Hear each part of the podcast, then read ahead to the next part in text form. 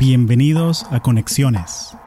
Mi nombre es Hugo Castellanos, soy ingeniero electrónico y trabajo en Silicon Valley. Hola conectores.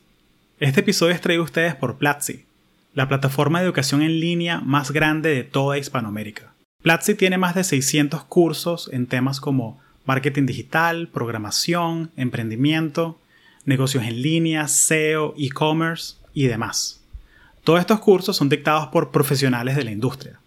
Platzi es el lugar ideal para repotenciar tu carrera de manera virtual.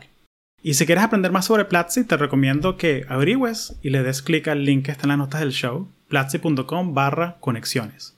Visita y ve todos los cursos que ofrece. Gracias. Elena, bienvenida a Conexiones. Feliz viernes. Feliz viernes, gracias. Muy, no sé, emocionada de estar aquí hoy. A mí lo que me gusta de tus stories que pones en Instagram, arroba elevic, búsquenla, es que siempre o aprendo algo o me río. Y a veces las dos cosas. Porque, porque siempre estás compartiendo como que, bueno, eh, eh, estoy haciendo mi, mi, rutina de la mañana, de los anillos y del maquillaje, y escuchando un audiobook que es sí, de, no sé, de startups. como que de From Good to Great. Y estás dando como que el análisis de, de los, los, key takeaways y tal. Entonces, es una combinación bien interesante. O sea, yo siempre, sí, es extraño. Es como, eso, es como que, bueno, aquí me estoy haciendo el pelo mientras oigo de por qué el Thinking in Systems y, no sé, ¿sabes? algo totalmente equivocado. sí. sí.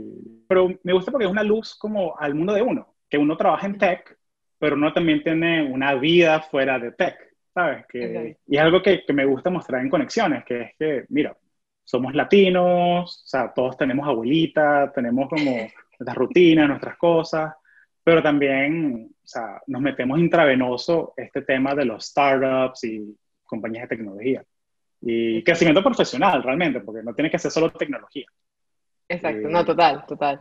O sea, yo, yo siento que por ejemplo, con los audiolibros, yo cuando descubrí eso, yo era, no es que anti-audiolibros, pero decía, ay, eso es un fad o eso es una moda, no, cómo la gente no va a leer, ¿sabes? Y de repente, en el 2018, dije, bueno, le voy a dar un try a esto, voy a tratar a ver qué tal. Y me encantó, porque, o sea, a mí me gusta leer, pero siento que para leer no sé, tengo que estar como en el metro o tengo que estar en una actividad que sé que voy a tener varios minutos o bueno, minutos o horas, ¿no? Y entonces, no sé, siento que con el audiolibro, primero consumo la información más rápido porque lo puedo poner el speed súper rápido, este, y puedo estar haciendo otras cosas que también me relajan, como lo del maquillaje o cualquier tipo de rutina en la mañana. Entonces, desde ese entonces, o sea, yo consumía, por ejemplo, imagínate, 10 libros al año, una cosa así burda. Y ahorita, de verdad, que voy como por treinta y tantos. Y, es como que, a ver, no quiero decir que cantidad es mejor que calidad y tal, pero sí siento que puedo consumir más libros, puedo aprender otras, otras cosas y cuando digo, ah, bueno, esto me gustó, a veces compro el libro leído, entonces a veces tengo el libro físico y el libro en, en el audiolibro Audible de Amazon. Entonces, sí, fue todo un descubrimiento. Lo recomiendo a la gente. De hecho, la gente a veces dice que, ay, ¿qué libro es ese? Entonces, bueno, les mando y que ese es el libro. Buenísimo, buenísimo. No, igual aquí yo, yo soy fan del audio por, por ese tema de, del multitasking, ¿no? De que, bueno, no es multitasking, es switch tasking, o sea, que estás cocinando y escuchando algo, o ahorita que, ahorita que, que ninguno de nosotros está haciendo commute, nadie está manejando el trabajo, o sea, el, el commute mío es caminar 20 pasos del cuarto al home office. Eh, pero la caminata de la mañana, los 20 minutos caminando, sí, estoy escuchando un podcast, un audiolibro y es algo tan cool, o sea, como que poder transportarte a otro sitio con, con audio. Exacto. Sabes que Spotify te mandaba cada año, bueno, no sé, creo que siguen haciendo lo de cuánto tiempo, o sea, qué cosas hiciste, qué cosas escuchaste, cuánto tiempo pasaste en Spotify y tal. Y me di cuenta de verdad que el 2016, 2017, el 2018, o sea, antes yo era puro Spotify en mi commute y en el 2018 por, por Audible pasó de, no sé, 90% a casi que 50% música, el resto ha sido audiolibros, y poco a poco los audiolibros se comen el tiempo de música. No sé si voy a pasar el resto del día escuchando libros, pero bueno. Sí, no, y, y, ahorita con el tema de, de, que hicimos un road trip ahorita de 3.500 millas, o sea, costa a costa, pues, como que escuchar música me fastidia. O sea, como que puedo escuchar música 20 minutos, pero al final, no, pana, quiero escuchar un podcast, o sea, una historia. quiero algo productivo. Quiero, quiero hacer una, quiero, es el tema del podcast, ¿no? Que es eh, las dos, tres personas que escuchan esto, que yo quiero hacer una mosca en la pared mientras estas personas están conversando. Entonces, eso, sí, no, te entiendo 100%, chamo. ¿Qué tiene tu atención ahorita? ¿Qué, qué estás, a, sé que estás en Dublín, estás en Europa. Eh. Yo cuando pienso en product management, pienso en ti, pero quiero saber cómo qué tiene tu atención ahorita. Exacto, exacto. Bueno, una de las cosas que puedo decir por ahora es que estoy trabajando más en la parte de ingeniería en una de esas empresas de fan. este, no puedo decir en cuál por ahora, pero eh, cambié un poco de ingeniería, pero sí, eh, aún sigo aplicando muchísimas cosas de, de, producto porque siento que las habilidades, la, el knowledge o conocimiento. Tengo unas cosas de Spanglish ahí, bueno, ya, ya verán. Bienvenido a Spanglish. Toda una audiencia bilingüe, vale, tranquilo. Exacto, exacto. Pero no, eh, muchas de las cosas que he aprendido durante estos años las estoy usando ahorita en esta área más de ingeniería. Y algún día de verdad me gustaría hablar contigo sobre eso, o sea, hacer ese switch, porque hasta ahora he pasado de comunicación a product management y después cambiado un poco en ingeniería. Y bueno, ahorita mi mente está en eso, en, este nuevo, vamos a decir como que nuevo ámbito, nueva industria, eh, crear cosas nuevas, lanzarlas, e iterar. Es un poco extraño no estar tan metida en producto como estaba hace nada. Igual ya como que en, términos de, de, la carrera, y creo que hablaremos de esto, pero es como que pasé de estar súper nitty gritty metida en el, en el producto así, sabes, el día a día, a estar como más metida en la gente que trabajaba en producto, entonces como que iba creciendo más en el lado de people, eh, aunque bueno, yo soy un poco, no es que sea control freak, sino que de verdad me, gusta muchísimo la parte de, optimización, de crear nuevas cosas, de entender la audiencia, el, usuario y tal. Entonces estoy usando muchos de esos skills y bueno, mi mente está totalmente en lanzar algo nuevo, iterarlo. Tengo una oportunidad súper extraña o rare en este caso y bueno, estoy tratando de no desperdiciarla, pero al mismo tiempo de que sea muy, muy cool no, te, no, te, puedo dar más detalles, pero algún día podré. No te preocupes, algún día, algún día, algún día. Este, pero podemos hablar de detalles de mi mundo de product management. Hablemos de product management, hablemos de product management. ¿Cómo, ¿Cómo llega una persona que estudió comunicación en la Monte Ávila, afán a ser product manager? Eh, o sea, que estás en ingeniería ahorita, pero fuiste product manager, estuviste en Booking, en Contenast, o sea Trabajé para eh, Ford, para cosas así todas locas. Sí, sí, ok. Ok, te voy a dar... ¿Cómo, cómo, cómo, cómo, cómo te metiste, si comienza, cómo te metiste, qué estudiaste y cómo te metiste en, en tech? ¿Cómo te metiste tú en este, en este mundo? Te voy a dar un resumen de todo, de, como 10 años, una cuestión, pero a ver, como dijiste, estudié comunicación y me da mucha risa porque, ¿sabes? Yo estudié comunicación porque yo quería ser cineasta porque al mismo tiempo pensaba que no podía ser ingeniero. yo decía que, ay, no sé, bueno para las matemáticas, y al final descubrí que todo esto, verdad, científicamente está comprobado que es un bias o una cuestión de que especialmente las mujeres piensan que hay que ser bruta. Entonces, ¿qué pasa? Yo quería estudiar ingeniería en algún punto de mi vida, y de hecho tenía un novio que estudió en la Simón, y yo sus clases a veces de, SQL y que, oh, qué interesante esto. Pero bueno, entonces dije, bueno, no voy a hacer esto, pero voy a estudiar cine porque yo quería contar historias, quería crear cosas, quería ser como directora, no, no quería ser actriz ni nada de eso porque me, me da como pena estar enfrente de mm. la cámara, lo cual la gente dice, pero te la pasas en stories. Y es que, bueno, sí, pero al mismo tiempo no. Pero bueno, el punto de todo esto. Claro, pero el story se va, el story se va. O sea, Exacto, es efímero, ¿sabes? 24 horas se fue. bueno, eso la gente piensa, porque qué pasa si la grabas, ¿no? Pero bueno, lo que está en el internet se queda en el internet.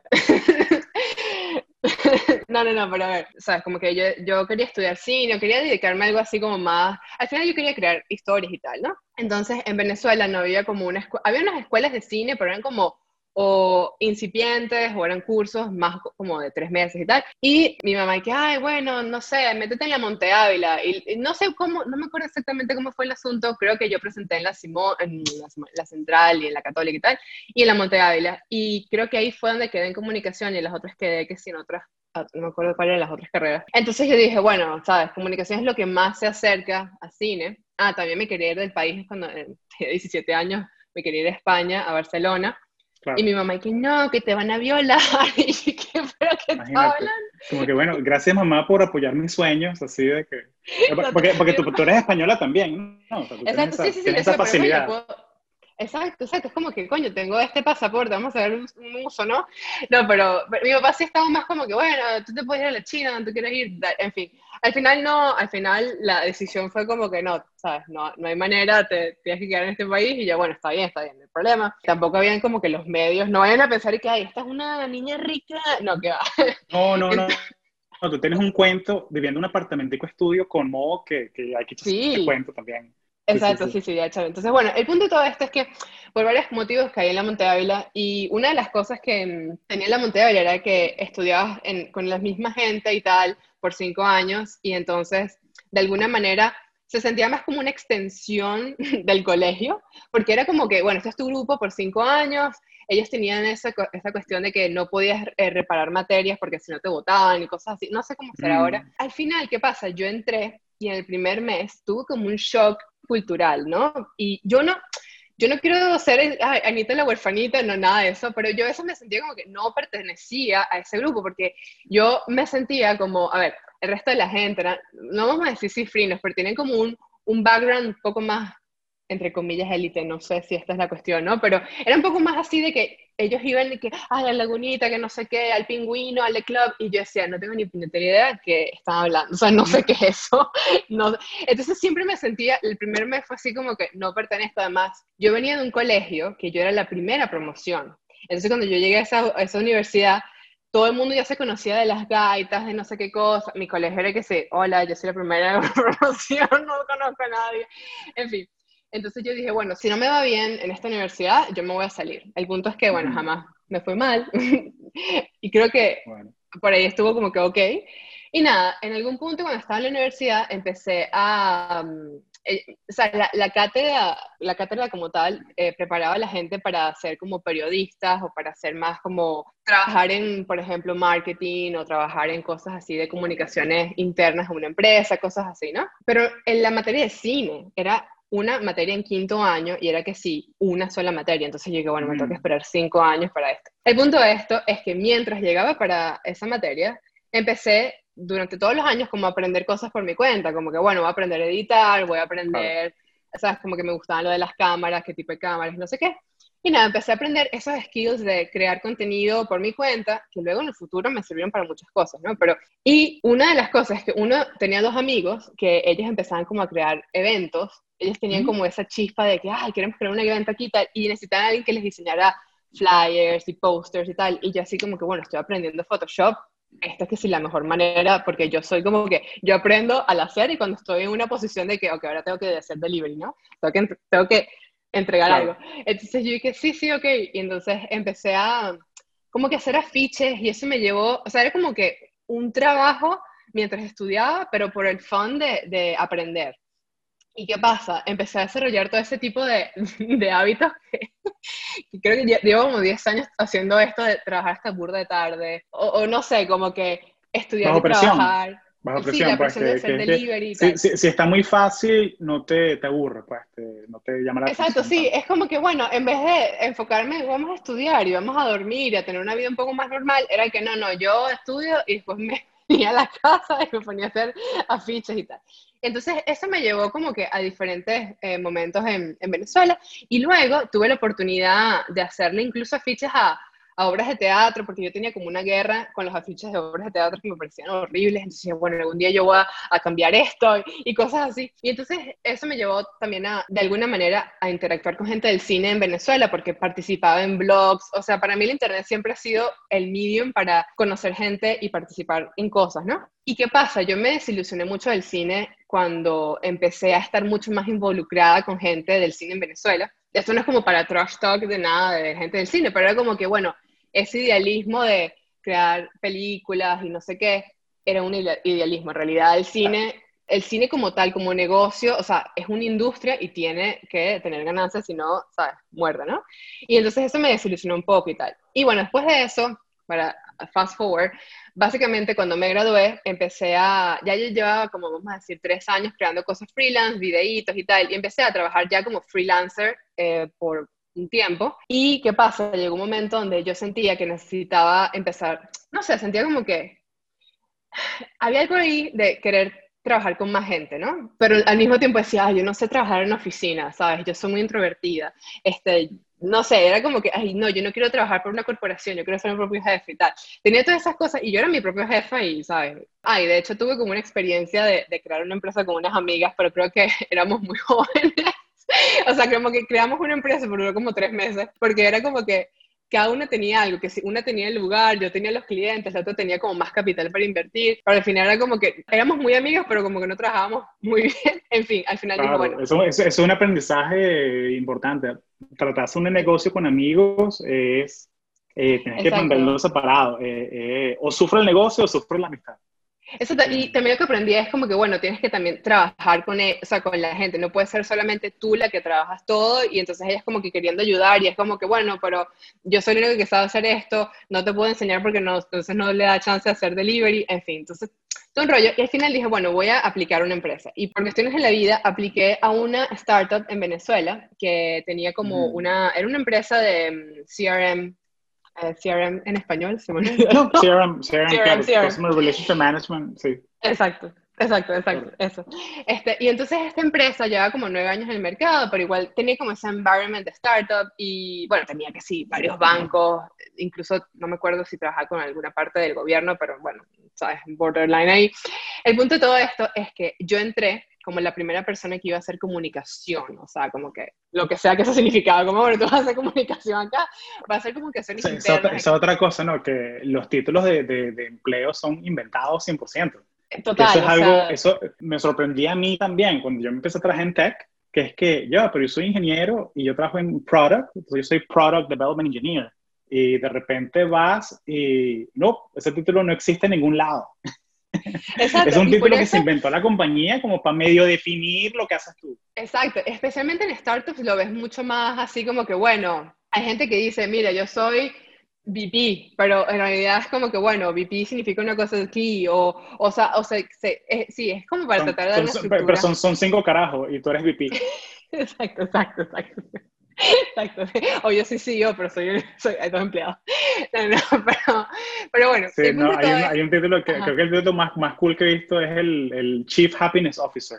Que el Chief Happiness Officer, que en verdad es la persona, es el Office Manager, que es el que se, se asegura que, que hay café en la oficina, que las cosas están limpias y que, mira, que la gente que hace el, el, catering traiga la comida que es. y como que le pregunta a la gente, mira, ¿tú estás contento? ¿No te quedes para otro lado? Buenísimo, chévere. Va a ponerle la mesita futbolito. Exacto, no, pero sabes que ese, ese, a mí me parece que ese es un, un, trabajo, o sea, bastante como, es jodido, porque a veces las demandas de la gente son que, bueno, pero oye, que, he visto, he visto casos. Fast forward aquí, entonces nada, eh, entré a esta empresa y esa fue la primera vez que tuve una experiencia, bueno, primero que todo, trabajar con gente, más gente en una oficina. Yo tenía ese tabú, de verdad, yo tenía un tabú de que no, que la oficina, que el mundo corp, y de repente me empecé a dar cuenta que, wait, esto es un tabú adquirido, ¿sabes? Yo no tengo ningún tipo de preconception, yo nunca he trabajado en una oficina, o sea, yo no puedo decir que, ay, qué aburrida la oficina, qué aburrida los lunes, porque no, de verdad, nunca había trabajado ahí. Eh, bueno, sí hice algunas pasantías y tal, pero esto era como que otro... Sí, otro otra liga, pues, otro, otra experiencia. Otra liga. Exacto. Entonces, nada, empecé a trabajar allí como analista de comunicaciones, God knows what. Y esa fue la experiencia que me expuso a dos cosas. La primera, trabajar con desarrolladores o engineers, que mm, en ese entonces, básicamente, yo era como, vamos a decir, más en el lado de marketing y en el lado de soluciones a los clientes. Por ejemplo, vamos a decir que un banco no sabía cómo maximizar el producto. Entonces, una de mis cosas era, bueno, voy a crear un, un wiki, un FAQ o algo para que no tengan que hablar con customer support, sino que ellos mismos puedan solucionar sus problemas. Eso me llevó a trabajar con los ingenieros, a entender qué, qué carriles estaban haciendo, cómo funcionaban los productos y cómo usarlo yo. Y de repente fue como que entender que había un rol en tecnología, que de verdad tenía cero idea que esto existía, que había un rol de alguien que no es que solamente te vende el producto o trata de, de modificar el mensaje, sino alguien que de verdad entiende qué construir. O sea, alguien que, que entiende las necesidades de un usuario o de alguien, un customer, y trata de hacer distill y decir que, bueno, o sea, de las 300.000 cosas que podemos ponerle a este producto, estas tres serían las más adecuadas dado contexto, ta, ta, ta. Pero obviamente no es que aprendí que, ay, sí, esto es product management o product ownership, que hay como una diferencia dependiendo de que tan ortodoxo sea o dogmático sea con la cuestión. Pero, o sea, no es que de repente aprendí todo eso y que, ay, sí, ok, este es mi path. fue más como que me expuse a ese concepto y fue como que, ver, qué interesante que existe este rol, pero tampoco se me ocurrió trabajar en eso, era más como que, bueno, qué cool. De hecho, en la empresa no me acuerdo si había alguien, había alguien haciendo eso, era más como que no había product manager, sino como que entendí que existía el rol. Estamos en el 2012 en este timeline. Chávez gana la última vez, o sea, como que ¿Quién? ¿Quién?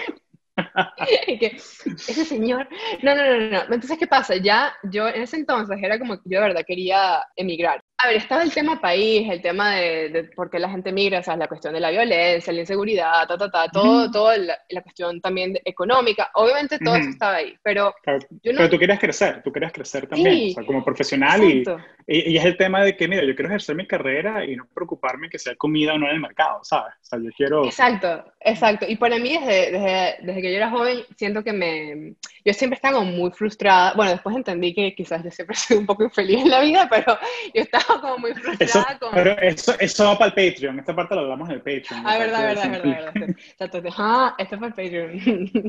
sí. esto no es. No, mentira, que cuando pensé en, en emigrar, no fue, no fue como que, bueno, me voy a ir de aquí porque, ay, Venezuela y tal, me estás votando. No, eh, de verdad era como que, bueno, si no estoy feliz de donde estoy, pero igual si Venezuela fuese, no sé, una de las 10 potencias del mundo, yo, a mí me hubiese gustado viajar, ¿sabes? Trabajar en otros países. De hecho, en algún punto dije, ay, me gustaría trabajar un año en cada país que me, que me guste, ¿no? sé, que Italia, no sé. Francia, cosas así, ¿no? Y 2012 fue cuando dije, bueno, voy a planificar todo esto. Yo me mudé a Londres, la primera vez que me mudé, ¿no? Fue más como, bueno, voy a trabajar en comunicación, no, aún no estaba pensando, bueno, voy a trabajar en tecnología o me voy a hacer el cambio de tecnología. Además como que, bueno, mi background es comunicación, por lo tanto voy a tratar de buscar algo tipo marketing o algo así como comunicaciones internas, cuestiones así, ¿no? O incluso videos y tal. ¿Qué pasa? Cuando llegué a Londres, mi, bueno, primero que todo, mi inglés es como adquirido, o sea, yo no es que, en el colegio había inglés, el colegio donde yo estudié era que sí, bilingüe, ¿Por pero... qué? Ajá. Di- Disculpa la ignorancia, ¿por Sí, qué sí, te fuiste a Inglaterra y no, y no a España? ¿Sabes? O sea, Sí. ¿por qué fue que, o sea, te entiendo, o sea, obviamente te puedes ir a cualquier país de Europa, pero Ujú. ¿por qué Inglaterra? Se me va a cruzar. Porque estoy loca de bola. No, no, no, porque en realidad, cuando yo hice el assessment, ¿verdad? Esa pregunta, respuesta válida, respuesta válida, claro. Porque tengo problemas. No, no, no. Porque cuando yo hice el assessment, yo soy una persona más o menos, no vamos a decir no súper calculadora, porque eso no. ¿sabes? Hay gente que de verdad he visto, he conocido gente que es de verdad súper calculadora.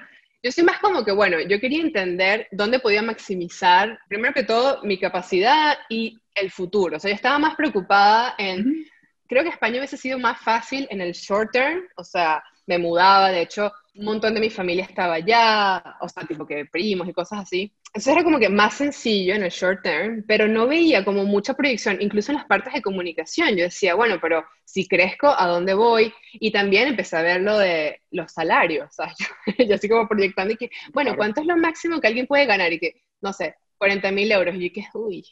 Entonces, obviamente eso quizás para alguien es como mierda, esto es lo que yo quisiera ganar. Pero yo así como que, "Ah".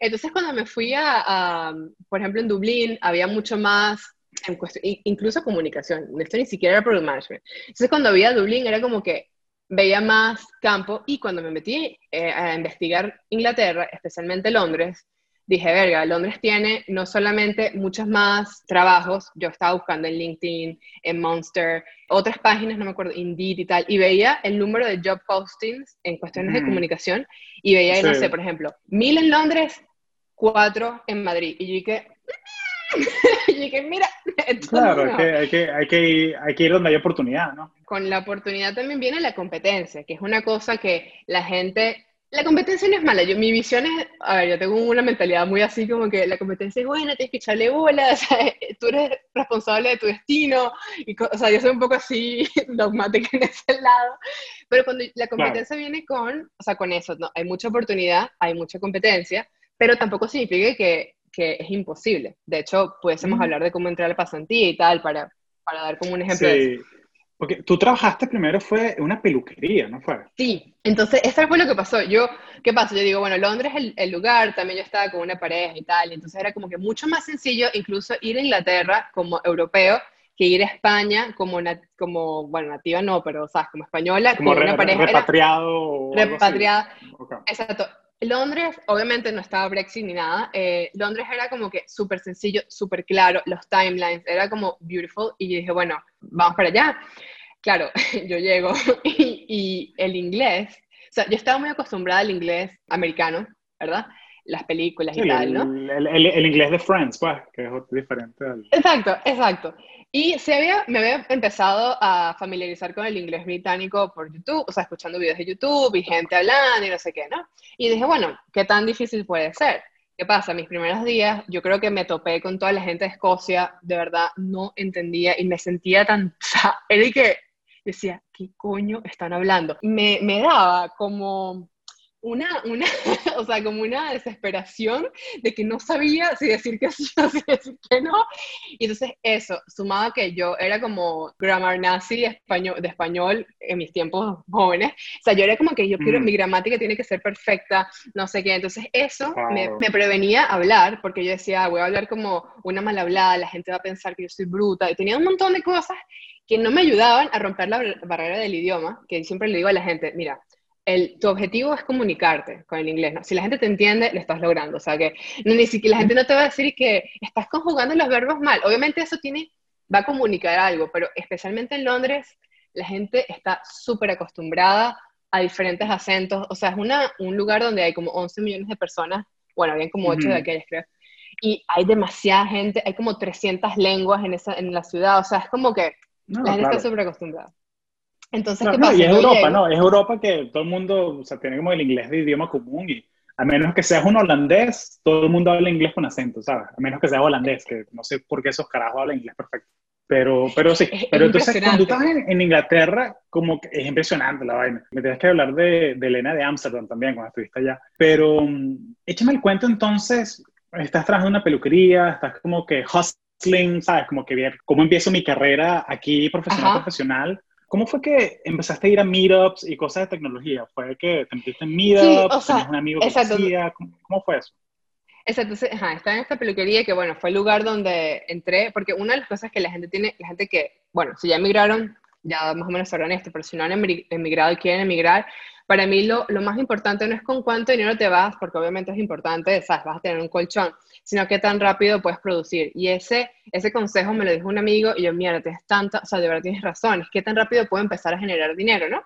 Entonces, la peluquería me dio ese, mm, no voy a decir colchón, porque me pagaban muy, muy poco. De hecho, me, ya ahora digo, coño, me pagan ilegalmente, o sea, mm. casi que no me pagan nada pero al menos me estaban pagando más o menos ahí para extender un poco el tiempo, ¿no? Entonces, ¿qué pasa? Mientras yo estaba en la peluquería, yo duré como 10 meses ahí, el goal de la peluquería también era sentirme mejor con el inglés, porque antes de la peluquería, o sea, yo encontré ese trabajo como en dos meses, y antes fui a como tres entrevistas de trabajo, actually, y fui a una con Expedia, y me da risa porque era una, una entrevista en español y en inglés. La parte de español la pasé perfecto. La parte de inglés me tocó con una australiana, no entendía nada, y bueno, esa la raspé. Entonces fue, y que, uh, no. Entonces, ¿qué, qué pasa? Estaba en la peluquería y de repente... Eh, sí, pero bueno, aprendí, aprendí. O sea, de todas las entrevistas siempre tomaba notas. De hecho, tuve una por teléfono que la tipa me dijo, ¿tú escribiste tu currículum? Y que sí, está lleno de errores. Esto no sé por qué ni siquiera, o sea, así yo y que, ok, y me dice, ni siquiera sé por qué el recruiter me mandó tu currículum, o sea, lo siento, chao. Y yo que, o sea, yo que, what? Pero bueno, en fin. Ah, bueno, yo te pregunto, ajá, ¿qué pasa? Estoy, estoy en la peluquería. Good morning to you too. Sí, y que, y que, bueno, que creo que lo de comunicación no es mi, no es mi punto. No, pero, ajá, entonces está en la peluquería y después de varios meses empiezo ya a pensar, bueno, ¿qué, ¿qué, voy a hacer? Porque esto es temporal, yo de verdad no me veía, no, no es tanto porque, ay, el trabajo de peluquería no es mío, sino que de verdad yo quería, yo me sentía como que demasiado desperdiciando mi tiempo, era como que yo puedo hacer más, yo quiero hacer más y tal. Entonces empecé, primero que todo, me recordé como de tecnología tipo, ok, cuando trabajaba con los desarrolladores, qué cosas me gustó, retomé la idea de, coño, ¿qué era eso de product owner? ¿Qué era ese product management? ¿Qué era esto de diseño? Y como ya yo había diseñado cosas, dije, bueno, pero ¿qué pasa si me convierto en una diseñadora de eh, aplicaciones, software y tal? Empecé a leer más que todo libros sobre diseño, por ejemplo, Design of Everything Things o Everyday Things, este, esta cosa de UX Design, Lean Design, todas estas cosas. Y luego empecé a leer un poco más de Lean, como todas esas Lean Startup Books y, Lean Startup. Agile, exacto, Agile Principles y todo este rollo, ¿no? pero también empecé a entender un poco más lo de product owner y no sé qué. Y uno de mis amigos que trabajaba en tecnología me recomendó, bueno, pero ¿por qué no? Sabes, en Londres hay muchísimos meetups, ¿por qué no empiezas a ir allí? Y bueno, dije, bueno, ¿por qué no? Entonces empecé a, ir a uno de estos meetups de tecnología y tal, conocí a alguna gente, nada súper sabes, para ir a esos meetups, tú tienes, después aprendí esto, ¿no? Cuando vas a esos meetups, tienes que tener algún tipo de goal en mente, porque si vas y no hablas con nadie, a menos que la charla en sí sea interesante para ti, vas a perder tu tiempo. O sea, si estás ahí que, y no dices nada, no, no contactes con la gente, es como un investment no tan bueno. Yo sí contacté, o sea, con mi inglés medio roto, pero bueno, ahí como que hubo algo. Y por otro lado, este, empecé, una de las cosas que hice fue empezar a trabajar en una, como freelancer en People Per Hour, aquella en el 2013, y eso me empezó a dar como, vamos a decir, como un portafolio de cosas. Me empezó a dar más como la idea de, bueno, si yo trabajara en, aquí profesionalmente, ¿cómo sería y tal? Vamos a hacer fast forward algunos meses y entonces ya dejé la peluquería. De hecho, el dueño me dijo, ay, estás cometiendo el peor error de tu vida, no vas a encontrar trabajo, ¿sabes? Esto, mm. ¿sabes? Como que estás cagando. Yo como que, bueno, ya, ¿sabes? no, no puedo estar aquí y tal. Estaba freelanceando, que es bastante, yo voy a decir que si la gente está freelanceando en Londres, coño, prepárense para trabajar, para competir con gente que si en Malasia o cosas así, porque de verdad es rudo. Bueno, imagino que la gente puede freelancear en todas partes del mundo, pero el pago, o sea, era que si un logo, no sé, 3 dólares o 3 libras, y yo dije, eso es lo que cuesta mi café. Pero bueno, el punto de todo esto es que empecé a, a, ver, bueno, ¿dónde quisiera o sea, mientras freelanceaba, ¿no? ¿Qué quiero hacer? Entonces vi varias agencias, habían agencias, habían empresas, ya sabes, las fan, ¿sabes? Las, empresas grandes, pero también habían agencias de tecnología. Y yo dije, bueno, yo de verdad veo más campo en tecnología que en comunicación, o sea, para mí, ¿no? Más campo ahí que en marketing. Me llamaba mucho más la atención el asunto de crear productos, de lanzar cosas. Y entonces apliqué al comienzo algunas eh, startups, como que nadie me llamó, y un día vi un post de un chico que hablaba de esta empresa que se llama The App Business, ahora fue adquirida por otro y tal. Y decían que como que era una empresa que en ese momento, en el 2014, era como que una de las pocas agencias en Londres que creaba aplicaciones serias, ¿no? Para empresas tipo Ford, eh, empresas grandes, ¿no? Y dije, mira, qué interesante. Y estaban buscando un intern. estaban buscando un intern para la parte de estrategia de producto y cosas así. Y dije, eh, esto, sabes, como que voy a, voy a aplicar. ¿Y qué pasa? Cuando la manera en que apliqué fue así como que hice toda una aplicación, hice una, una actual app y entonces había como un QR qué, code. Chévere, como con wireframes y toda la cosa. Exacto, sí, hice como una aplicación, eh, o sea, básicamente estaba host, hosting o hosteando una página que era como una, una, app y entonces mi plan era, bueno, yo voy a ir a, a la sede de la empresa, o sea, la sede en Soho de esta empresa voy a ir con unos panfletos. Yo, yo descubrí que eran como 50 personas y bueno, voy a imprimir unos panfletos, voy a diseñar unos panfletos que tengan el QR code con mi CV y el CV es una app. Y entonces voy a repartir los panfletos de manera que ellos como que tengan que ver mi CV por el QR, QR code. Y todo esto fue porque cuando mandé mi CV la primera vez, la recruiter como que me dijo, ah, bueno, sí, lo tenemos, pero yo que no, no, yo quiero que ellos lo vean y lo lean, ¿sabes? Entonces dije, bueno, voy a crear una vaina así ¿Qué pasa? Cuando llego a Soho ese día en la mañana, a las ocho y media de la mañana, me doy cuenta que el edificio era compartido entre ellos y hay dos empresas más. Y yo, coño, ahora, ¿sabes? Como tengo solamente 50 panfletos, no se lo quiero dar a quien no es. Entonces se me ocurrió una manera y que, y que, hola, welcome to the ad business. Y entonces sí, eran de esa empresa, el bicho como que, ah, y bueno, la primera persona que le el panfleto resulta que era como que la persona que era, este, vio el QR code y subió, después bajó y que, ¿esto qué es? Y yo sí que, es mi aplicación, y que, ah, volvió a subir, después bajó un, un tipo como que de ingeniería, el, el, tech lead o algo, y me dice, ¿y qué quieres ser tú? Y yo así que, yo casi que quiero un trabajo. no, pero en realidad... sí, que sí, que sí, déjame limpiarte la pantalla. no sé que yo quiero un trabajo. No, no, no, pero fue más así como que, bueno, no, me gusta, me gusta la, la idea de crear productos, de trabajar con los de, de, de engineers, los diseñadores, me dice, ah, o sea, quieres trabajar más como product manager o como product owner. Y yo como que, sí. Entonces él me dice, bueno, vamos a ver qué tal.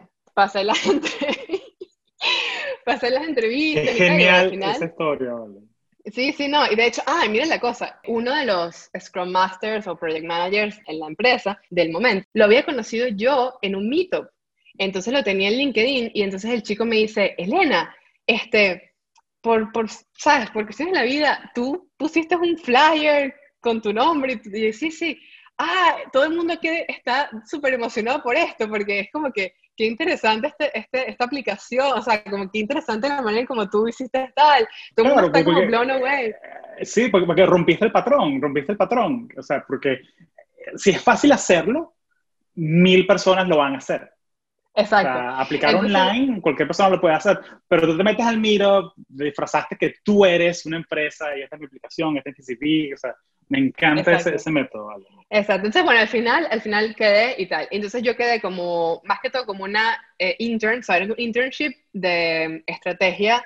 Y al comienzo, o sea, la, la cuestión era más como, bueno, vas a trabajar across different projects y era más como ayudar a hacer research, o sea, era más como operacional. ¿Qué pasa? Yo tenía en mi cabeza como, ok, mi goal aquí es no solamente ser intern, sino que me pasen a ser perm, porque yo quería, o sea, era como, imagínate la burbuja profesional y tú estás haciendo poke y que, ok, yo estoy a punto de entrar, tengo que entrar, ¿sabes? Entonces, este era como que, bueno, esta es mi chance de tratar de entrar a ese, a ese mundo. Y lo primero que hice fue buscar un problema que pudiese solucionar por mi cuenta y que diera algo de valor. Y la primera cosa que me di cuenta es que la chica de HR estaba hecho un culo entre recruitment, HR y tal. Y empecé a ayudarla. Eh, yo soy buena en Excel y cosas así de spreadsheets y tal, y automation. Y agarré como que le dije, mira, sea, estás hecho un culo, yo te puedo ayudar creando como un tipo de flow y tal, ayuda a la cara gracias a ese pequeño ayuda a HR, porque era un pain in the ass, ella habló como con el director de la startup y ella habló con la head of product y dijo como que, mira, esta intern, ¿sabes? En el cuarto día, como que le solucionó el problema o más o menos está ayudando a la chica de HR. Coño, pero mira esto, ¿por qué no la dejamos ahí por tres meses? Entonces al final, o sea, al final, ¿qué pasa? Yo empecé, no es que estaba siempre metida en HR, sino como que yo partía mi tiempo del 40% optimizar todos esos procesos que habían creado, el 60% de mi tiempo ayudar a, a los otros departamentos. Entonces, eh, luego de tres meses, la Head of Product dice, bueno, sabes, eh, no me extendieron la pasantía ahí, que la cuestión me volvió, yo estaba así que no, no, pero me, la chica me dijo, bueno, como has pasado estos tres meses, has creado, o sea, como que ayudaste muchísimo a HR vemos que tienes un montón de potencial, pero aún no hemos visto qué puedes hacer en producto, ¿sabes? Pero te queremos dar la oportunidad de que eh, tomes uno de los proyectos de TFL, que es Transfer for London. Y ellos acaban de, firmar un contrato de como tres años, cuatro años con Transfer for London, que es el Tube, el metro de Londres. Ellos tienen como que un montón de mm, cosas en Londres, ¿no? Y entonces me dijo, bueno, esta es la oportunidad, te vamos a dar como unos proyectos pequeños, productos así súper sencillos, que sencillos así tipo no es que, bueno, reconstruye toda la, base de datos del TubeNet, ¿no? No, claro. Eh, para ver qué tal. No se puede decir un roadmap de años, no, que es un roadmap de, de semanitas, pues. Exacto, exacto. Eran como, eran como también proof of concept y cosas así, ¿no? Sí, o sea, yes, let's, do it. ¿Y qué pasa? Eh, eso fue súper cool porque ya significaba, bueno, primero que todo, me empezaban a tratar más como un junior product manager en vez de, una, de un intern y eh, yo vi el cambio muy rápido cuando tuve que dejar de tener el teléfono y traer el café, eh, no el café, la leche. O sea, porque yo tenía que en la mañana buscar la leche, las frutas, no sé qué, estar con el teléfono siempre así, porque era por si acaso. Entonces un día estaba en mis cuestiones de la leche y tal, y mi, eh, como que el, el head of whatever product, whatever de, de ese TFL group, dice, ¿dónde está Elena? Y entonces alguien le dice, ah, es que fue a traer la leche, estaba buscando la leche. Y yo le dije, ¿por qué está buscando la leche? Y digo, bueno, porque es un intern. No, no, no, no, no, no, no, que lo traiga a otra gente. Elena, no, entonces me dijo, tú no vas a traer ninguna leche. Yo voy a hablar con la head of product de la empresa para que no, que, no, y deja su teléfono allí. Y dije, excelente, perfecto. Sí, tú de tu lado, perfecto, chévere, listo. Y yo dije, Bienvenida excelente, eso, eso, eso, es lo que dice exactamente, porque odio buscar la leche porque es muy pesado, me la di. En fin. Hola, conectores. Espero que estén disfrutando el episodio. Este episodio es traído a ustedes por Platzi, la plataforma de educación en línea más grande de América Latina. Muchas veces me preguntan, oye, ¿por qué recomiendas los cursos de Platzi si la gran mayoría están en español? Y la audiencia que escucha conexiones y muchos de los profesionales que yo invito están en Estados Unidos. Y resulta que estoy seguro que todos tenemos familia, primos, tíos, hermanos o amigos que todavía viven en Latinoamérica y se sienten más cómodos aprendiendo sobre estos temas en español. Entonces, aunque tú seas un profesional que ya la estás logrando en tu carrera, ve Platzi como una cosa que le puedes regalar a un primo, un, tío o alguien que vive en Latinoamérica o en cualquier lugar del mundo y tiene curiosidad de aprender sobre estos temas y lo prefiere hacer en español. Entonces Platzi no solamente puedes comprar una suscripción para ti, sino también si te quieres convertir en estudiante o regalar una suscripción de estudiante, lo puedes hacer. Así que ve ya mismo el link eh, platzi.com barra conexiones y explora más de 600 cursos que Platzi tiene en emprendimiento, programación, inglés técnico y demás. Gracias y espero que disfrutes el resto del episodio. Entonces, nada, empecé a trabajar en estos proyectos de, semanas. Eh, de hecho, el primer proyecto fue como tres meses, porque bueno, se, complicó, no es que se complicó, sino que tenía varias vertientes, pero ahí es cuando empecé a entender, ah, ok, esto es lo que hace un product, o esto es lo que dice el libro que hace un product manager. En la empresa habían muchas personas que venían de diferentes backgrounds, hay gente que es súper dogmática y que bueno, by the book, esto es lo que tienes que hacer, hay gente como que fuck that, esto es lo que tienes que hacer. Entonces, claro, de cada persona yo empecé como a entender, bueno, pero ¿cuál es mi rol? Porque a veces es distinto dependiendo de las empresas. En TFL era más como un business analyst, era alguien que hacía como que gather requirements, o sea, qué es lo que necesita este departamento, este usuario. Entonces, como que mi, mi rol era entender, escribir y pasárselo, no sé, al product owner del lado de TFL. Y entonces entre los dos como que discutíamos, bueno, esto es lo que podemos hacer commitment y esto es lo que vamos a construir. Y entonces que entendí, por ejemplo, lo de timelines, trabajar con los desarrolladores. Obviamente bastante junior en ese sentido porque, ¿sabes? Por ejemplo, un día me dijeron y que, bueno, dame una estimación de cuánto va a durar todo este proyecto. Y yo y que, ¿cómo coño estimo esto? Y entonces voy a los desarrolladores así de más y que, mire, ¿cuánto, cuándo va a estar listo? y todos y que, es la primera pregunta, o sea, realmente no, esa pregunta es tan difícil de responder así, ¿no? Entonces, eh, imagínate si, si, a uno le cuesta al nivel personal que te digan, bueno, mi amor, ¿a qué hora vas a terminar esto? No sé, a las 5, a las 6, a las 8, no sé. Cuando esté listo, voy a saber que está listo, pero no te puedo decir. Exacto. Pero bueno, al final como que empecé a entender rápidamente, nada, ok, entiendo cómo hablar a los desarrolladores y nada. Entonces empecé también a pasar mucho más tiempo, a dedicarle mucho más tiempo a eso. Y una de las cosas, yo en ese momento estaba con una pareja, entonces una de las cosas era que, bueno, cuando tengo un trabajo profesional, la, la idea que había ahí es como que, bueno, voy a trabajar, o la idea era de 9 to 5, no podía, o sea, de verdad, yo no estaba como 9 to 5. Eso no existe. Y ahorita sobre todo que estás creando tu marca y estás, quieres transicionar de ser la pasante a ser la product owner. No, o sea, ahorita tú... Exacto, exacto. Ahorita es, burn the midnight oil, o sea, olvídate. Exacto, entonces trabajaba, trabajaba un montón de cosas. Y en fin, al punto, al final de eso, eso fue mi entrada, sea, empecé a trabajar como intern en algún, después de los tres meses. De hecho, como con mi tercer proyecto TFL, me dijeron, mira, ¿sabes? Me estás partiendo, todo está bien, las cosas se están cumpliendo, los, desarrolladores, los desarrolladores les gusta trabajar conmigo, que era una de las cosas que como que mi, mi jefe dijo, coño, veo ahí que ellos quieren, o sea, que es muy sencillo que tú te robes gente, que es una de las cosas que yo hacía a veces, porque eso no está bien cuando trabajas en una agencia, porque obviamente le estás como quitando el tiempo que otro cliente paga, pero lo que pasa es que teníamos un, budget super constrained y a veces era que, coño, necesito que alguien me diseñe esto no tengo chance hacerlo yo, y era que, hey, ¿me puedes ayudar aquí? Entonces, ¿sabes? Como que, en fin, el punto de todo esto es que nada, pasé, eh, me pasaron de pasante a PERM, entonces era como Junior Product Owner, y luego me dijeron, mira, hay un proyecto que es de Ford, que va a durar como un año y tal, van a lanzar toda una serie de experimentos, alquilar un carro en la ciudad, y es un proyecto muy cool porque tiene hardware, software, backend, frontend, es el app, la, la, web, todo, ¿no? Y había un solo product manager en ese momento que era como la lead. Y como 20 engineers y como cuatro designers. Es una locura de, de proyectos gigantes y necesitaban a alguien que primero trabajara con esta, man, o sea, con esta product manager y nada, como que creciera en el rol, ¿no? Y yo dije, yes, me.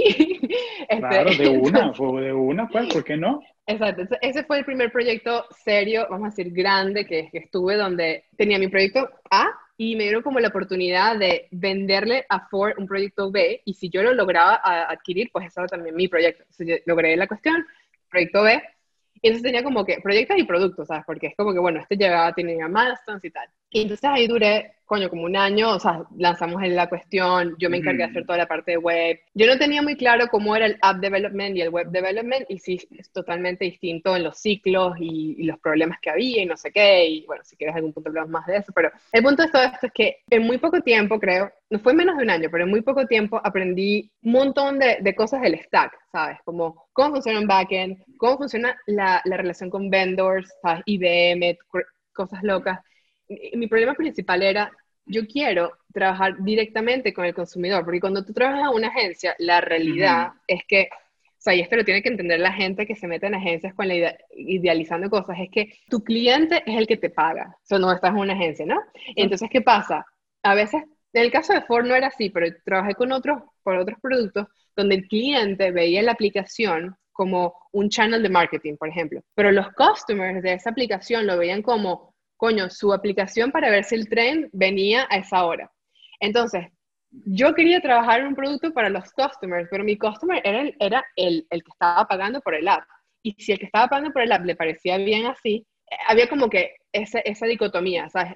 Eh, eh, lo digo porque los usuarios, por ejemplo, decían, coño, perdí mi tren, porque claro, la información era burda de vieja o no estaba up to date, y yo le, le dije al cliente, mira, hay que pagar para el API más caro, o sea, para tener la información más rápido, y el cliente dice, no, no, pero esto es para marketing, I don't care. No, no, no. Entonces, claro, ¿quién es el cliente? ¿Es el que se perdió el tren porque el app es una mierda? ¿O es, este que dice, sí, está todo bien? Entonces, ¿Es el que paga tu cheque o el que con tú quieres trabajar? Porque ah, es el tema de tener dos metas diferentes, ¿no? O sea, tener dos metas diferentes. Incentivos distintos. Incentivos distintos, claro. O sea, porque puede ser que el, o sea, no sé, el que escucha un contenido o ve, sigue un canal de YouTube, mira, a mí me encanta es como este carajo habla. Pero en verdad, o sea, la manera en que él, hace plata es haciendo advertisement. entonces, entonces, es como que lleva, pero tú quieres hacer contenido bueno, o sea, que la gente le guste, o quieres eh, hablar de los advertisers, ¿sabes? Entonces, es, un, es, un, es un balance, un balance interesante. Échame el cuento de cuando tuviste que presentarle a los ejecutivos de IBM, que estaba la gente súper seria y está como que Elena del startup con su fondo de pantalla de Kill Bill. Échame ese cuento, échame ese cuento que a mí me, encanta. Sí, bueno, esta era una, una locura que pasó. Yo tenía un, en mi background, en mi wallpaper de la computadora, del laptop, tenía esa imagen de Kill Bill, que era como eso, la mujer esta, Uma Thurman con la espada y tal. Con la katana ahí. Exacto, que la katana. Así que, ah, ¿Y qué pasa? Iba a esta reunión, era una reunión, de hecho, entre, era IBM, Ford y yo, o sea, y, de App Business, pero yo era como que, yo estaba representando el proyecto y el problema de todo esto era que IBM iba súper delay, y entonces Ford como que, bueno, queremos hacer delivery, y yo como que, pana, los APIs no sirven para nada, un rollo. Entonces, yo tenía que ir al final era yo sola desde ahí.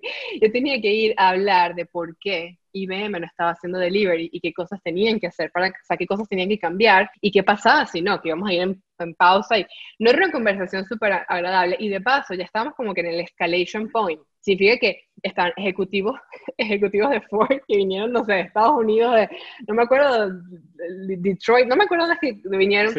Estaban los ejecutivos de IBM, este, estaba que sí, no sé, el CTO de Ford también. Era una cuestión así súper formal y me acuerdo que estaban todos entrando así como en banda y entonces eh, eran el headquarters de IBM en Londres, enfrente del, del London Eye, y estaba el SAM, el SAM y tal. Y entonces yo voy, eh, como siempre sucede en tecnología, hay muy pocas mujeres, bueno, ahorita vamos a ver si eso cambia, ¿no? Pero siempre muy pocas mujeres. Y entonces voy ahí y cuando yo veo así que coño, oye, soy la única caraja aquí y de paso yo era la única como persona más o menos junior, la única caraja medio joven. Y dije, mierda, esto, esto no sé. Tenía que hacer una presentación y cuando yo conecto mi... O sea, yo estaba como que preparada. Yo abrí la computadora y tenía la presentación toda perfecta ahí, iniciada, tal. Cuando yo conecto la laptop en el proyector, como que agarra el segundo monitor y lo que se ve es la imagen así gigantesca de Kill Bill. y qué coño. Este, este poco viejo, este, y, este, poco de, este poco viejo es así con traje azul, encorbatados ahí. Encorbatados, y todo así. Entonces yo dije, well, gentlemen, it's gonna be an interesting talk. Y entonces, claro, eso como que rompió un poco la seriedad del asunto. Los de Ford, que eran un poco más banter, especialmente los de Ford UK, eran como más echadores de vaina que los de US. Los de US eran súper serios. Y dije, y tal, y que bueno, this set up the mood, o algo así. Y después como que cambié y empezamos la conversación. Y bueno, al final hubo más o menos un resolution. Pero bueno, eso fue un momento donde yo dije, ¿qué, qué hago? Y esa es una de las cosas. Yo siento que en los momentos más tensos O sea, tampoco es que soy la mujer que, del chiste, pero sí tomo las cosas más como humor, porque al final todos somos seres humanos y eso también nos, nos, nos nivela un poco, ¿no? Así que mi, mi cuestión ahí fue tomarlo más como humor y menos como que, oh, fuck. Pero bueno, esa fue la cuestión. ¿Cómo tomas tú el tema de trabajar en, tecnología y ser mujer? O sea, que hay una cantidad de, de recursos ahorita, gracias Sheryl Sandberg, a Leaning, todo esto, que todas las compañías tienen su Leaning Circle y como que ya hay un poquito más de cultura de que, ¿sabes qué? Está chévere que haya mujeres, product managers, ingeniería, o sea, que agreguen esa, esa visión, ¿no?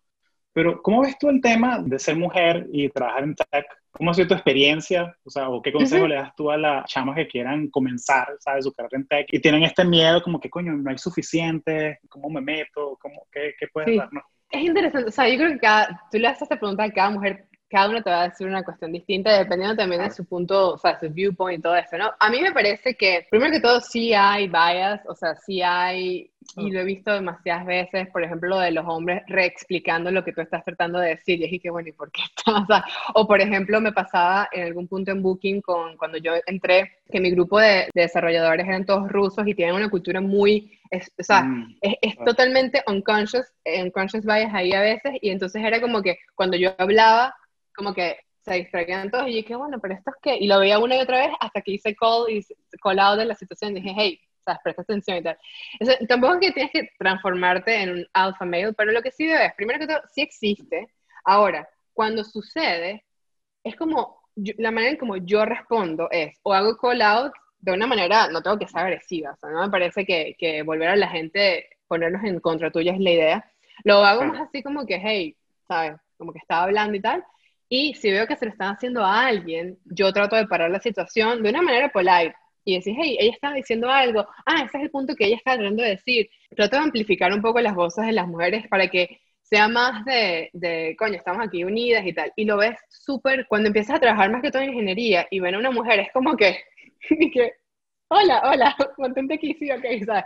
Es así como camaradería también. Ahora, trato de ver esta situación más como, coño, necesitamos que más hombres sean aliados de las mujeres y que más hombres entiendan que hay un bias, así como las mujeres también tienen los bias de, ah, este hombre seguramente me está haciendo mansplaining, ¿no? Entonces, yo siento que hay, hay esa, esa cuestión ahí de, de entender ¿Qué es lo que sucede? Hay muchísimos estudios que son muy interesantes, por ejemplo, cuando le dicen a la gente que, ay, eres mujer y después le dan un, un, test de matemáticas, el hecho de que te hayan dicho eres mujer antes del test te pone así como que ahora soy parte de este grupo, por lo tanto no voy a poder mm. hacer buenas cosas en el test. Hay estudios muy interesantes en eso, pero una de las cosas que yo trato es entender la realidad, ¿verdad? Aunque no sea favorable, hay que entender la realidad y tratar de ver, bueno, cómo le puedes...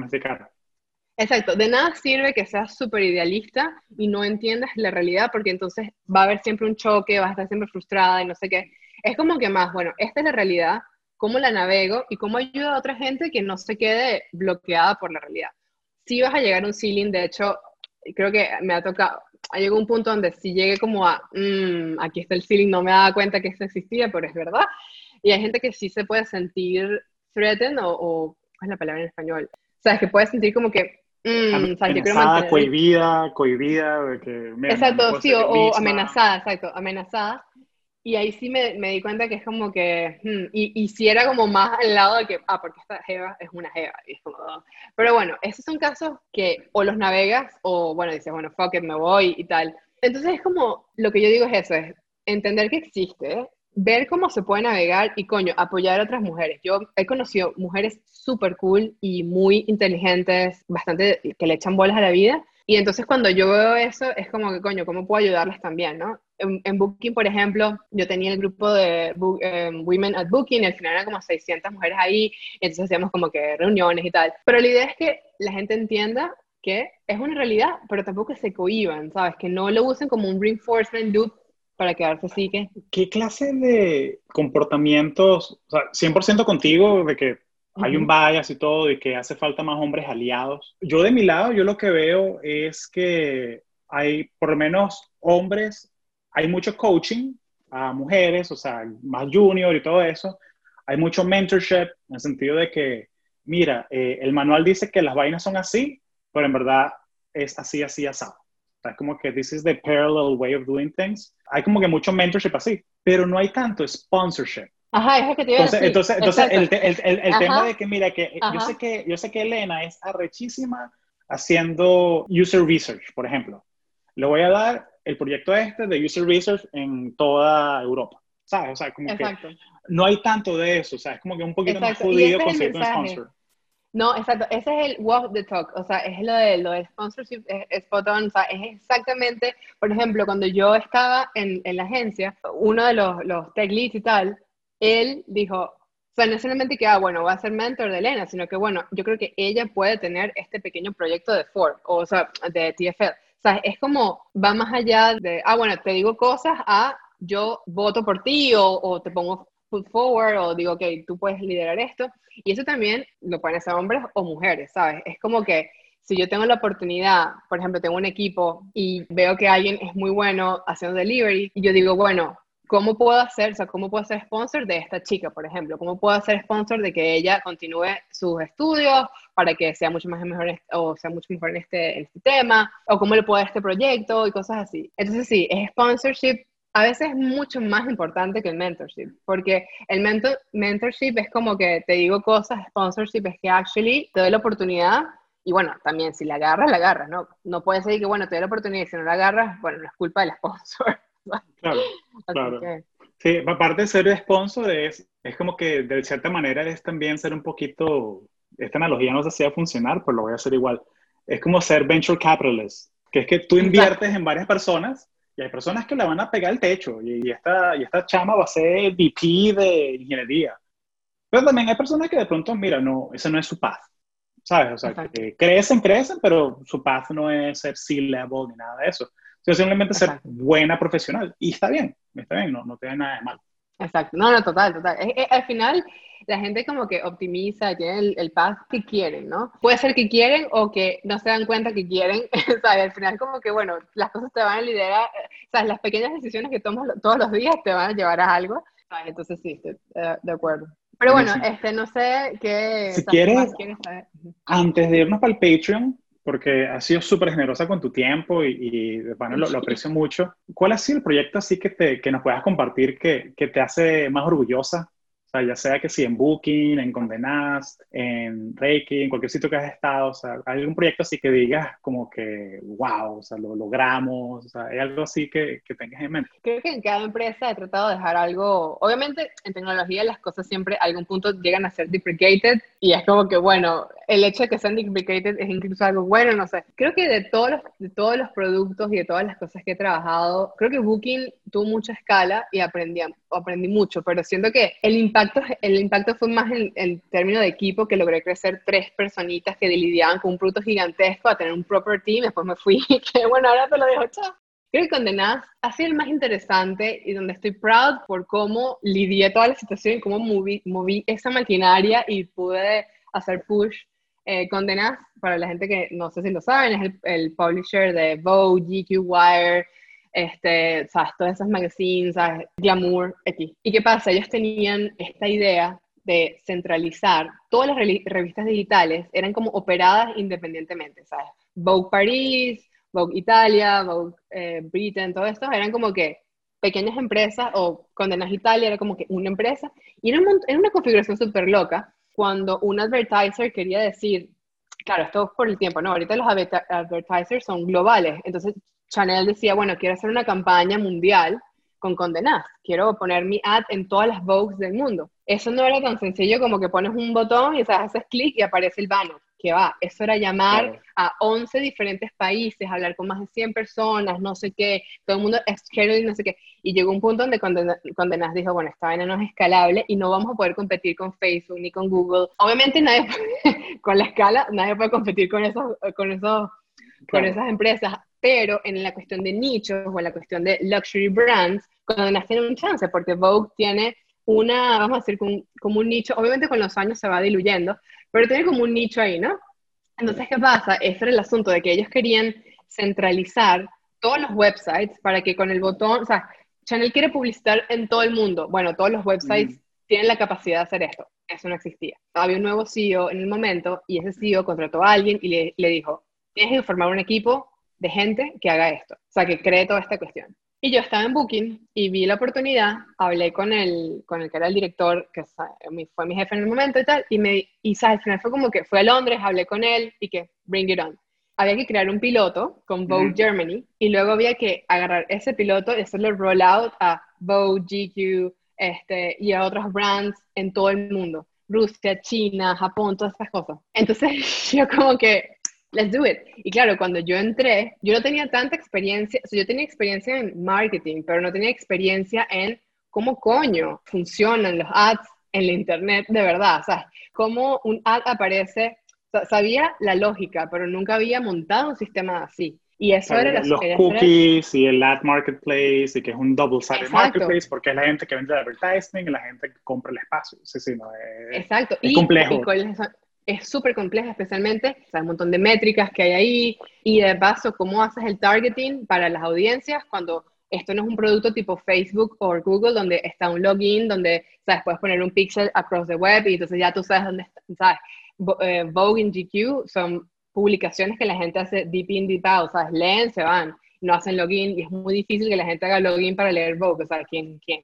De hecho, a veces gente ni siquiera se entera de que, especialmente en el internet, no, no estoy hablando de la revista física. Entonces, ¿qué pasa? Yo, yo entro y cuando me dicen la primera semana y que yo estoy, yo estoy entrando pensando que mi rol va a ser responsable de todos los websites, de crear el frontend, de la infraestructura, de crear las templates, de, crear, de entender qué es lo que quiere el usuario, sea, Si ellos quieren una experiencia más basada en visual o, o no quieren, sino como qué es lo que nos va a dar mejor return del investment y qué, nos va, qué va a ser el producto más sticky, no sé qué.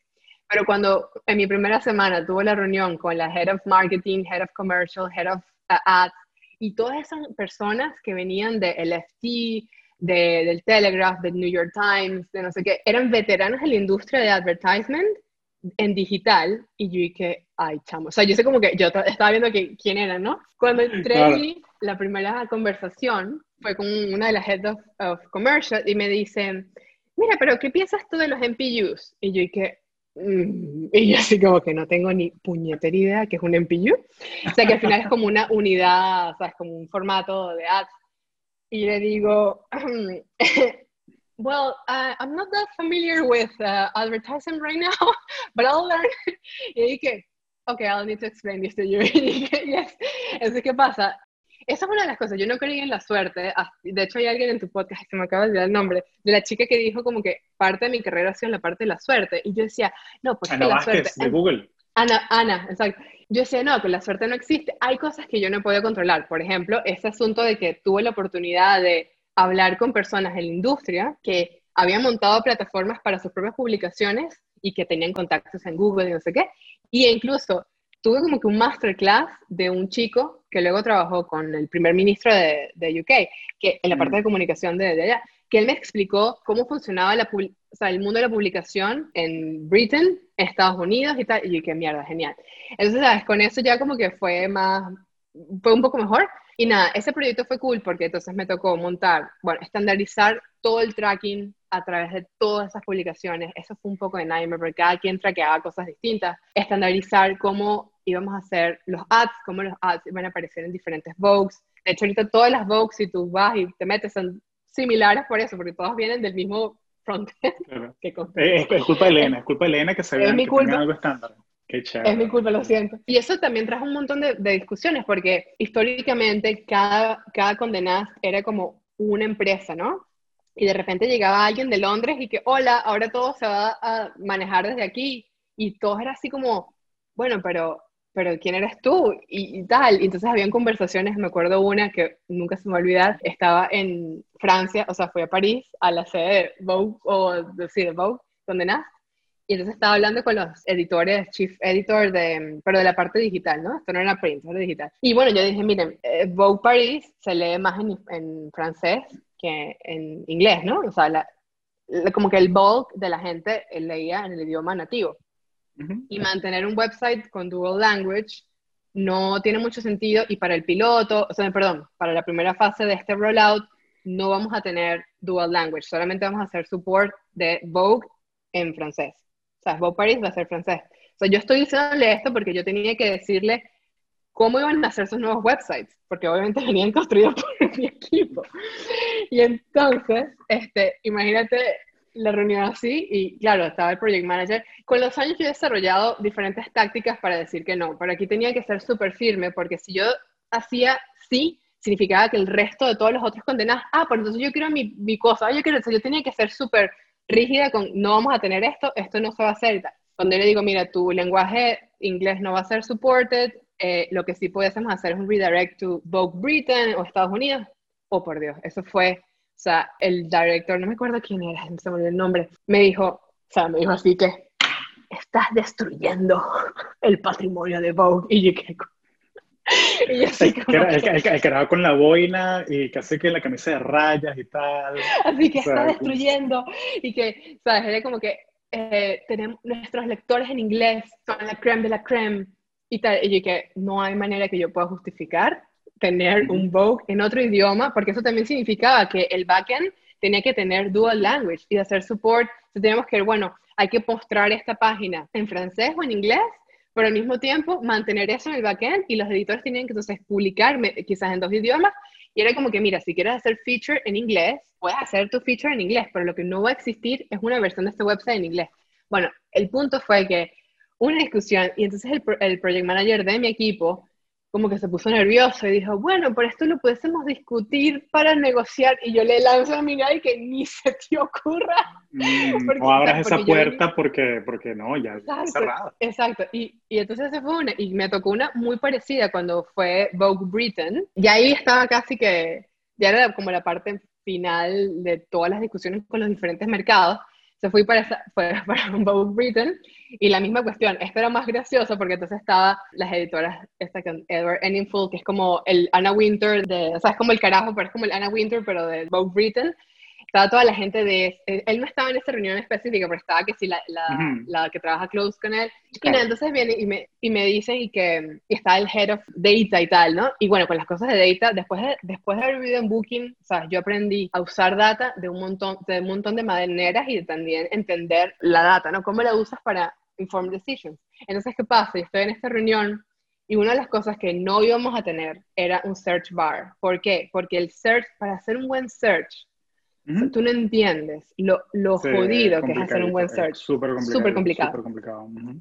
Entonces, y coño, tienes todo, tienes Google que tiene miles de empleados tratando de hacer search, o sea, ¿y qué pasa? Lo que habíamos notado por, por data, user research y todo, que la gente cuando venía a Vogue Britain venía porque ya vino de un search. Nadie, nadie hacía search nativo en el website, ¿no? ¿Y qué pasa? Si eso no sucedía, por ejemplo, yo no iba a invertir dos semanas de trabajo en search para que primero el search sea una mierda, porque ¿para qué? o sea, eso te da una claro, porque vas, a reinventar la rueda si la gente no la va a usar tampoco. Exacto, y ya había Superdata. ¿Qué pasa? Yo digo, bueno, no va a haber search. Eso fue, o sea, la bomba. La bomba en esa conversación. De hecho, la otra product manager del lado de Condenadas, que ella quería quitar el search por muchos, por casi dos años, cuando yo dije, bueno, we're not gonna support search, ella dije, ay. Entonces fue como que, ¿por qué no? Nosotros usamos Search todo el tiempo. Yo que bueno, yo entiendo porque ustedes, ustedes editores usan Search porque el Search de su backend es una mierda, pero lo estamos reemplazando con el nuevo backend que tiene un buen Search interno. ¿Sabes? Que era como que optimize para Search Articles, pero interno. Pero no tiene nada que ver con el Search de un customer que está landeando en el website, ¿sabes? Son cosas distintas. Claro, claro porque yo no creo que un usuario común se busque, ay, me pregunto qué habrá dicho Bow en el verano 2007 sobre, no sé, ¿sabes? No, y, gente si lo, consume y, se va. Exacto, y si lo hacen, lo hacen a través de Google, y Google tiene un, better indexing de las cosas para consumers. En cambio, para los editores había como otro use case o otra manera de lidiar con eso. El punto de todo esto es que yo dije, bueno, no a ver, y yo no sabía que el tema de search era tan álgido, y dije, no, no, bueno, no vamos a tener search. Yo iba así en la lista, no vamos a ver esto, no vamos a ver esto, ta, ta, ta. Y de repente, que el search es muy importante, no sé qué. Entonces el head of data me dice, el search ha tenido, no sé, imagínate, 100.000 hits eh, lanza un número de esos grandes, ¿no? 100.000 hits, grandes. 100.000 hits en el mes, no, no, ha tenido 100.000 hits en el mes o algo así. Y entonces yo le digo, bueno, pero comparado con cuánto es el porcentaje, porque 100.000 hits, pero si han tenido 3 millones de visitas, por ejemplo, 3, 3 millones de hits, 100.000 no es, el, o sea, no, es, ni siquiera el 1% de la cuestión. Cuando le dije eso, no tan horriblemente, pero un poco más polite, pero sí firme, eso como que no le cayó muy bien o sea, no es que no le cayó muy bien, pero fue como que... El, el, meme de volteando la mesa, estás destruyendo el espíritu de no, Exacto, no, pero esto fue más así como que, mm, bueno, ok, y tal, y, y, sabes, era como que, le dije, señores, no, dense cuenta que esto es un proyecto muy grande, que queremos cumplir, o sea, que la idea de esto es poder lanzar algo que podamos optimizar, esto no significa que no va a haber search en un futuro, significa que ahorita eso no tiene nada que hacer, entonces, bueno.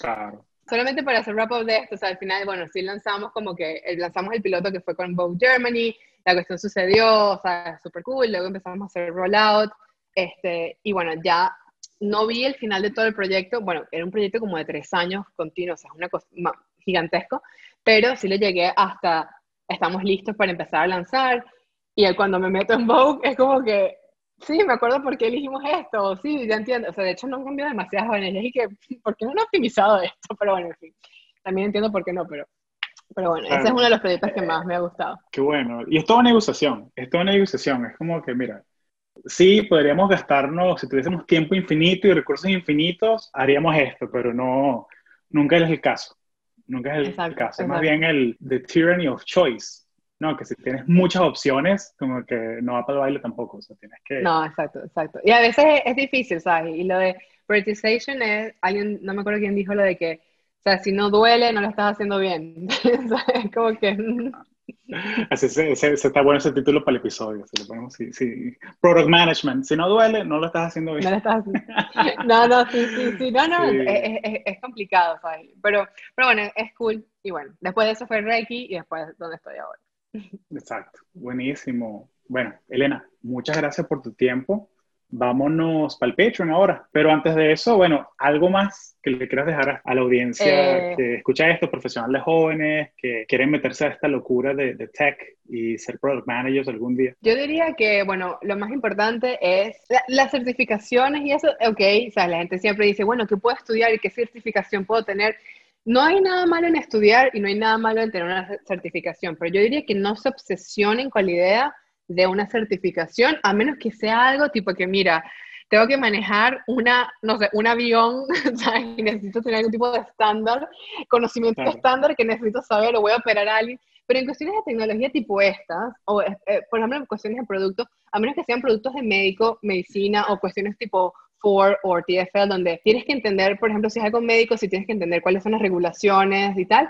Pero en general, en general, las certificaciones son como una manera de, ok, me voy a obligar a estudiar algo, pero yo digo que la experiencia hands-on tiene muchísimo, te lleva mucho más lejos y no es difícil. La gente que dice, ay, pero ¿cómo yo voy a entrar si no tengo, no tengo experiencia? Bueno, pero hay voluntariado, o sea, siempre hay algún tipo de programa de voluntariado donde están buscando diseñador, product manager, engineers, eso, una manera. Segunda, amigos, ¿sabes? Ay, quiero un website. Yo te lo ayudo a hacer. Entonces, bueno, puede ser product owner entendiendo, bueno, cuáles son los, los needs y tal. Eso. Y la otra cuestión es, a veces hay problemas que nadie quiere hacer tackle o hay, hay cosas que nadie quiere agarrar en una empresa. No es como que, ay, no, yo me voy a meter en esto. Pero si tiene impacto, aunque sea complicado, coño, yo diría, go for it. Por ejemplo, en la agencia como que nadie quería meterse en el problema de HR porque como que nadie quiere tocar eso, pero había oportunidad. Entonces a veces las cosas difíciles son oportunidad, pero piense cuál es el valor al final. O sea, no te vas a meter a, tratar de optimizar algo que nadie va a usar o no tiene ningún tipo de impacto, incluso long term, ¿no? O sea, hay cosas que van a tener long term. Entonces es como que traten de entender qué oportunidades hay y sabes, tu job description es como lo que tú en teoría viniste a hacer, pero nada te detiene a que hables con gente de otros departamentos, incluso aunque las leyes, aunque la mentalidad sea como que nosotros somos, no sé, somos commercial y nunca hablamos con producto, o somos customer service y nunca hablamos con engineer. Fuck it. Siempre hay una manera en que puedas propagar el blast radius, ¿sabes? Como que tú, ah, ¿cómo digo esto en español? No, tu, tu, esfera de, tu esfera de influencia, tu esfera de impacto, o sea, porque tu red profesional, o sea, en el sentido de que, mira, no, yo trabajo, que sí, yo trabajo en Google Irlanda, chamo, tú le puedes pedir un cafecito a la gente de Google Rusia y a la gente de Google Estados Unidos y estamos en el mismo equipo, ¿sabes? Siempre, siempre. Entonces, quítate la pena, sin pena. Exacto, nunca se metan en las cajitas porque si se meten en las cajitas les va a costar salir y eso es una de las cosas, incluso en Instagram gente me ha dicho que, ah, estoy trabajando en Customer Support, pero me gustaría hacer cosas de ingeniería. Bueno, hay alguna manera que le puedes reportar bugs a la gente de producto o a la gente de ingeniería. ¿Cómo le puedes reportar un bug de una buena manera? Si haces eso constructivamente y lo haces varias veces, la gente a empezar a darse cuenta que, ay, esta persona es como que te sabe, ay, mira, sé. Y entonces, ¿sabes? Como que siempre hay maneras de, de expandir tu rango y si te quedas en la cajita porque quieres quedar, quedarte en la cajita, eso está también perfecto. No quiero decir que, bueno, esta es una, una tiránica que quiere que todo el mundo salga de su caja. No, pero pero el job description es lo que viniste a hacer, lo que ellos necesitaban en ese momento, pero no significa que tienes que quedarte estancado ahí. Entonces, ese sería mi mensaje. 100%. Oye, muchas gracias, Elena. De nada.